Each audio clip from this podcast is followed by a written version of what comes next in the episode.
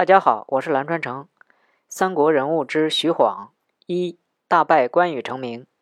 徐晃，字公明，河东郡阳县人，也就是今天的山西省洪洞县人。曹魏五子良将之一，和关羽是河东郡同乡。所谓五子良将，是指三国时期曹魏阵营中深得曹操信任的五位将军：张辽、徐晃、于禁、张合、乐进。陈寿在做《三国志》时，将这五人合写为一传，后人因此将这五位将军合称为五子良将或魏五子。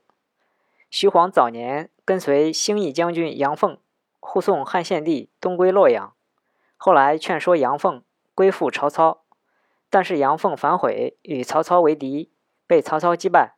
徐晃自己投奔了曹操。之后，徐晃跟随曹操转战南北。